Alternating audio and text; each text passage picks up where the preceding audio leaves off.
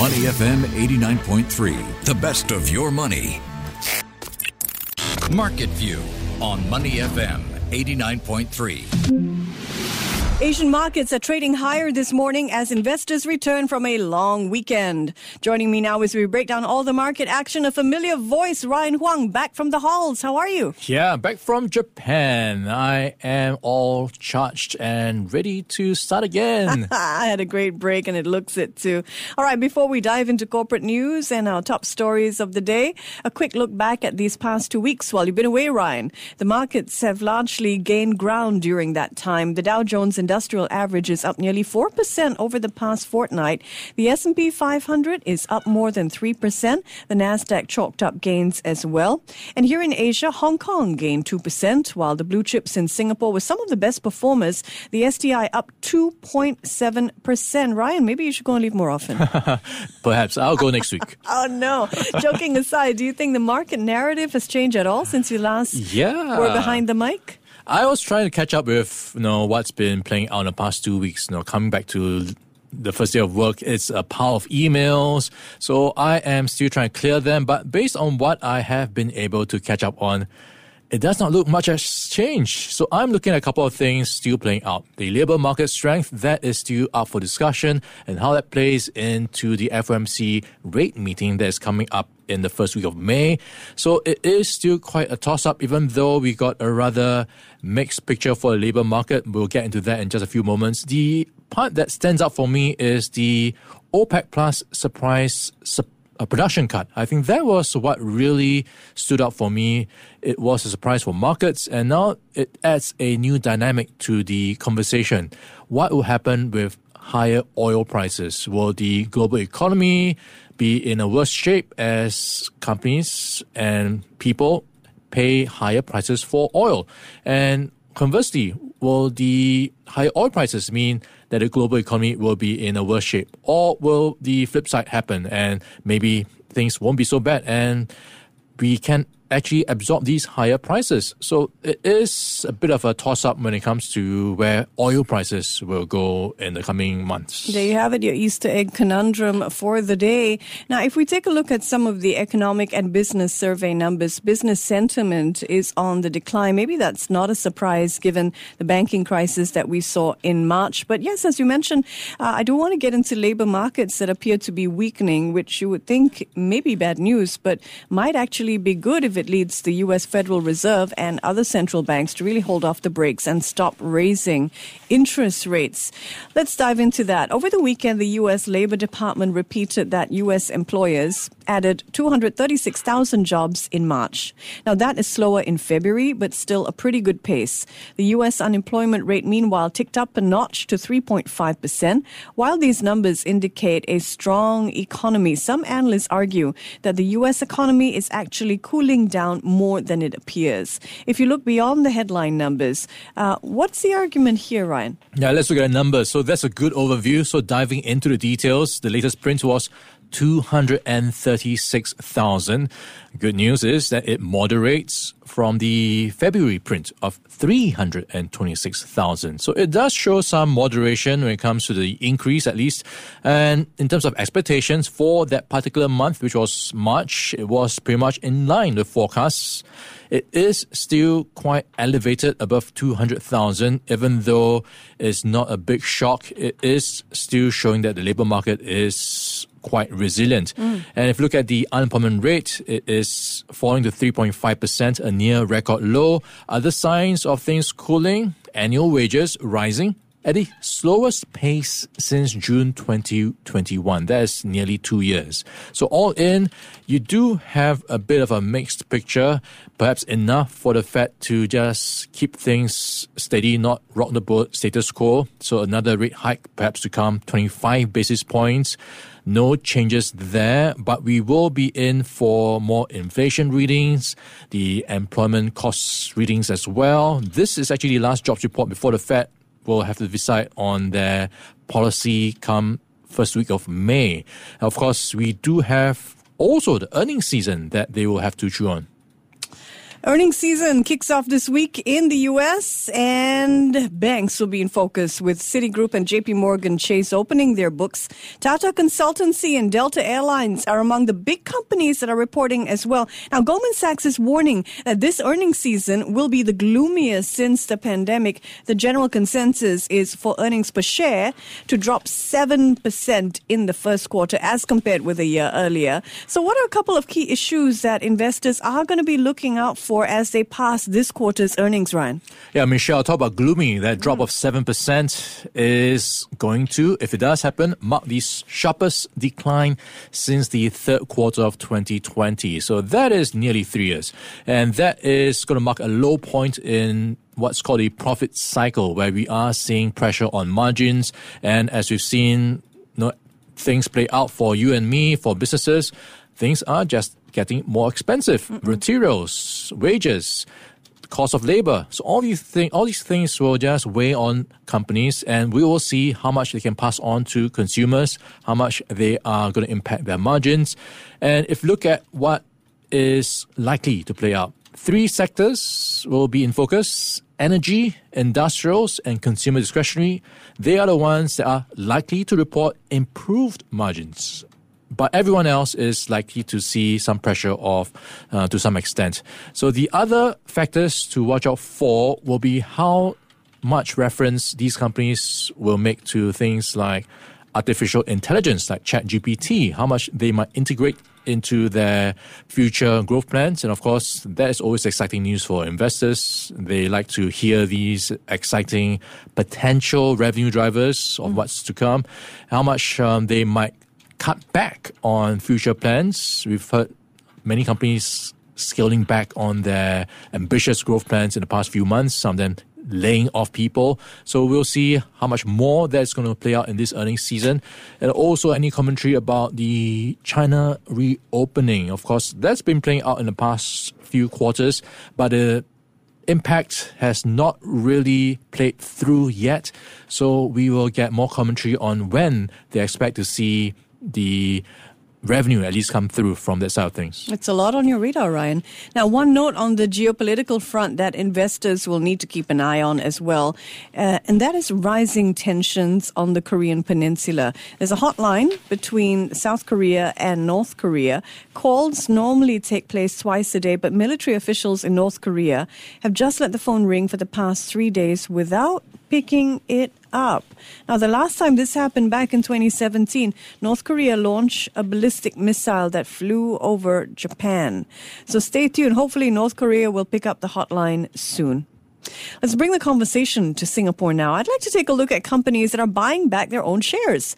This is often seen as a bullish sign that the buying itself can help push up companies' share, or that it could be the company thinks its stock is a good purchase at current levels. All right. So in the first quarter of the year, more than 40 listed companies bought back their own shares, but two companies dominated that list in terms of the value of the shares purchased. In fact, these two companies purchased more shares in Singapore in Singapore dollar terms than the other 38 companies combined. So who are they? Yeah, so I am looking at OCBC and Sembcorp Industries. So OCBC buying back nearly $40 million worth, and you have Sembcorp Industries buying over $25 million. So let's look at OCBC. Average price that they bought back the shares was at 12 79 or rather that is the price right now for OCBC. They bought it at an average price of 12.50 in the first quarter and this is actually part of its ongoing mandate to buy back shares. So this goes into things like its employer or employee share ownership program. Some of the perks they get is being paid in shares. So that's one of the rewards that they are you know, building into their war chest. So that is also part of the capital management strategy that they have. So it's ongoing initiatives that are just uh, being executed in that sense. If they at Sembcorp Industries, they bought back over 6.4 million shares at an average price of 399. The current share price of Sembcorp Industries is 437. So looking at the deal, uh, we are seeing Sembcorp Industries looking at um, maintaining the share based incentive plans mm-hmm. that they believe will help to align the interests of their share market participants as well as shareholders. So, this, they say, will help to improve the performance and achieve sustainable growth for the company.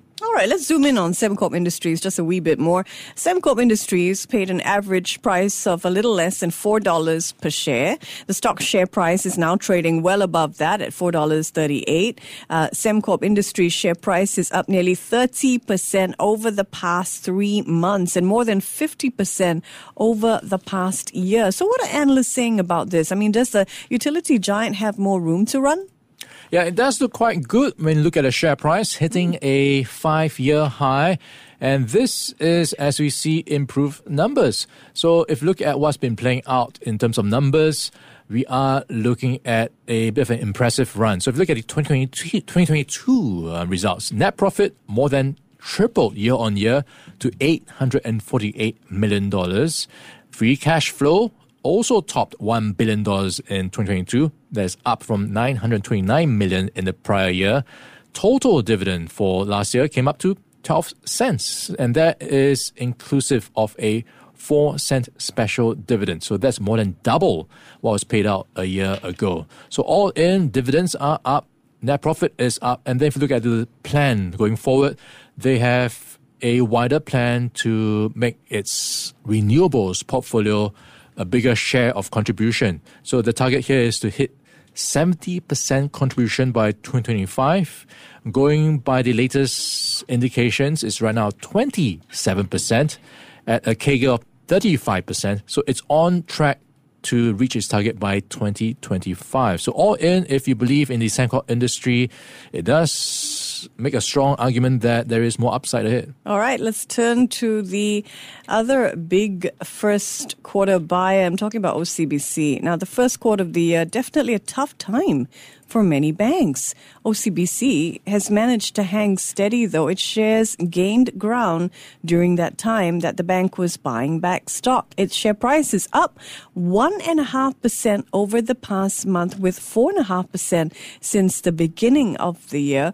OCBC has become the first local bank to step into the metaverse, by the way. It's offering a virtual banking experience. What do we know about that? Yeah, it's I would say interesting because if you try to imagine it, you are trying to make an experience out of what is um, basically a virtual world for someone who might want to do banking. So, what is going to be in front of you is a virtual banking lobby, a heritage museum, and then you have some games you can play along the way. So, you're basically going through a website and this will take you through various features. Mm. So it's almost like a amped up website right now. Um, of course, more features along the way. And I think the question here that they are trying to figure out, as well as many other companies, is how to make the metaverse an experience that people want to go back to. You know, more than what a website can offer you. Because if you look at it right now, it does not give you anything different per se that the usual channels don't offer you right now besides maybe an avatar that might be quite fun to play with no, it just makes it more gamified in that sense but in terms of functionality you don't have that breakthrough yet so i think that's going to be interesting to watch how the metaverse experience evolves. So if you think back to the early days of the websites that everyone was trying to launch, mm. it was really basic, right? You just have the basic um, menus, what it might bring you to the About Us page. But then, of course, things have evolved so much that it beca- it can become a very engaging experience. I think this is where the metaverse needs to go to or to grow up to. Yeah, you're right. I mean, for now, it's one thing to step into the metaverse, but the big question that needs to be answered is how is this experience of the metaverse going to be relevant to a banking client? I mean, when you think about the metaverse, you think about things like interacting with other users. You think about also being able to use digital currencies to be able to purchase land, maybe, or uh, in exchange of services. So, how is this going to be relevant to the digital banking experience? I think is going to be a question that we all look for. All right, time for corporate news and our daily game of up or down. Have you got your jeans on? Levi I Strauss. do, and they are not Levi's. so that's bad news for them as they warn of margin declines this year. So it's a down for Levi's for me. And this as we see the costs of promotions as well as expenses weigh on Levi's Strauss. I think it's what we alluded to when we talked about earnings season coming up. Mm. It is going to be pressure on margins, and here's Levi's warning of these pressures. Flashing red. So Levi's offered more sales promotions than normal during its last financial quarter. I'm wondering why then I didn't take advantage of that and buy a couple of pairs of jeans. Uh, but the discounts you see took a big bite out of Levi's profit margin. So investors sold off on the news and Levi shares suffered their biggest drop on record. Uh, that was on Thursday, falling 16%. Next, let's look at Samsung. I'm afraid it's also a down for Samsung. So this is around the news that Samsung Electronics is going to make a meaningful cut to chip production after flagging a worse than expected 96% plunge in quarterly operating profits. So reflective of the slump in the electronics industry as well as the wider, wider global markets. Yeah, well said. Uh, Samsung is posting its worst profits in more than a decade. The Korean chipmaker planning to cut production to boost prices. Don't really like the sound of that, but investors do. Samsung shares are up nearly 10% over the past month and they are trading higher again this morning. Next up, let's look at a locally listed company, the palm oil producer Bumitama Agri. Yeah, this is actually an up. So some good hmm. news for Bumitama Agri shareholders. So we could be in for a better year ahead. So Bumitama Agri is looking at higher palm oil prices this year. So that is going to be good news. And maybe it could mean a better dividend as well. Yeah, Bumitama Agri forecasting higher palm oil prices for the year ahead. It is also paying out record dividends. So that's definitely an up for Bumitama Agri in my book. All the boomy words are just pouring out of my mouth. All right, let's look at Dogecoin. All right, Dogecoin is down. It really depends on which day you're asking. So it's down today, and this is after Twitter dropped the Doge meme from its home button. So people like to read into these things and believe that, hey, it's not going to be in favor. No, it's just a herd mentality right now when it comes mm. to crypto. That's why it's a down for me because people are reading to it in the negative light. I think people are reading to it in a very logical light because what goes up must come down. I'm sure you saw this coming, right? So Twitter changed the image on its home button back to a bird, of course. And last week, after Elon Musk company switched the bird to a Shiba Inu, Dogecoin's value jumped. Well, it's now down 18% over the past week. In fact, dropping from more than 10 US cents per coin to 8.3 cents. All right, let's check in on local markets now. The Straits Times Index tested support at the 3300 level on Thursday. And while that support held, the STI still finished the day in negative territory. It closed down more than half a percent to finish a tad above 3,300. Now, over the past week, Genting Singapore has uh, been by far and away the best performer among the blue chips. It is up 8% over the past five trading sessions. All right, but before I let you go, are you a Super Mario's fan, Ryan? A big fan. In fact, I caught the movie over the weekend. You did. All right. Well, you and a lot of others, what did you think of the movie? It was five upon five for me. If you're a fan of Super Mario, wow. I think it's one of those things that will trigger a lot of memories for you. Yeah, apparently the best performing family film in a long time grossed nearly 380 million US dollars during its first weekend. So by far and away, uh, number one on the weekend charts. Absolutely fantastic. So was it, uh, you know, really family pleasing? As in, did your little one like it as much as mom and dad? Yeah, it had something for everyone. So you've got multiple layers in this story that was cleverly crafted, and I think it speaks to you as you know that kid inside, right? You know, growing up, many people would be familiar with Super Mario, and then you see it live on screen. It's quite magical, and I think for many of these kids, they get to relive some of these memories alongside parents. So it's a money making strategy. Just milk the parents. Why not? I feel like bumping a block with my head now and waiting for a mushroom to sprout out of it. Um, for those of you who are wondering which film came in second this Easter weekend behind Super Mario Brothers, it was a photo finish between three films John Wick Chapter 4, which I caught, uh, Dungeons and Dragons, Honor Among Thieves, and the new Amazon film Air about Michael Jordan. They each grossed about 4 14 million. Uh, this would seem to validate Amazon's strategy of releasing Air in theaters before showing it on its video streaming service. And for those of you uh, who like John Wick uh, and you're wondering, so what did I think of it? I thought it was really thin on story. if you like one long fight scene after another long fight scene, then this is the movie for you. You know what you need, Michelle? Super Mario versus John Wick. Throw in a couple of mushrooms in the uh, in King Kong. Why not? Thanks very much. He's Ryan Huang. I'm Michelle Martin. This is Market View. Before acting on the information on Money FM, please consider if it's suitable for your own investment objectives, financial situation, and risk tolerance. To listen to more great interviews, download our podcasts at moneyfm893.sg or download our audio app. That's A W E D I O.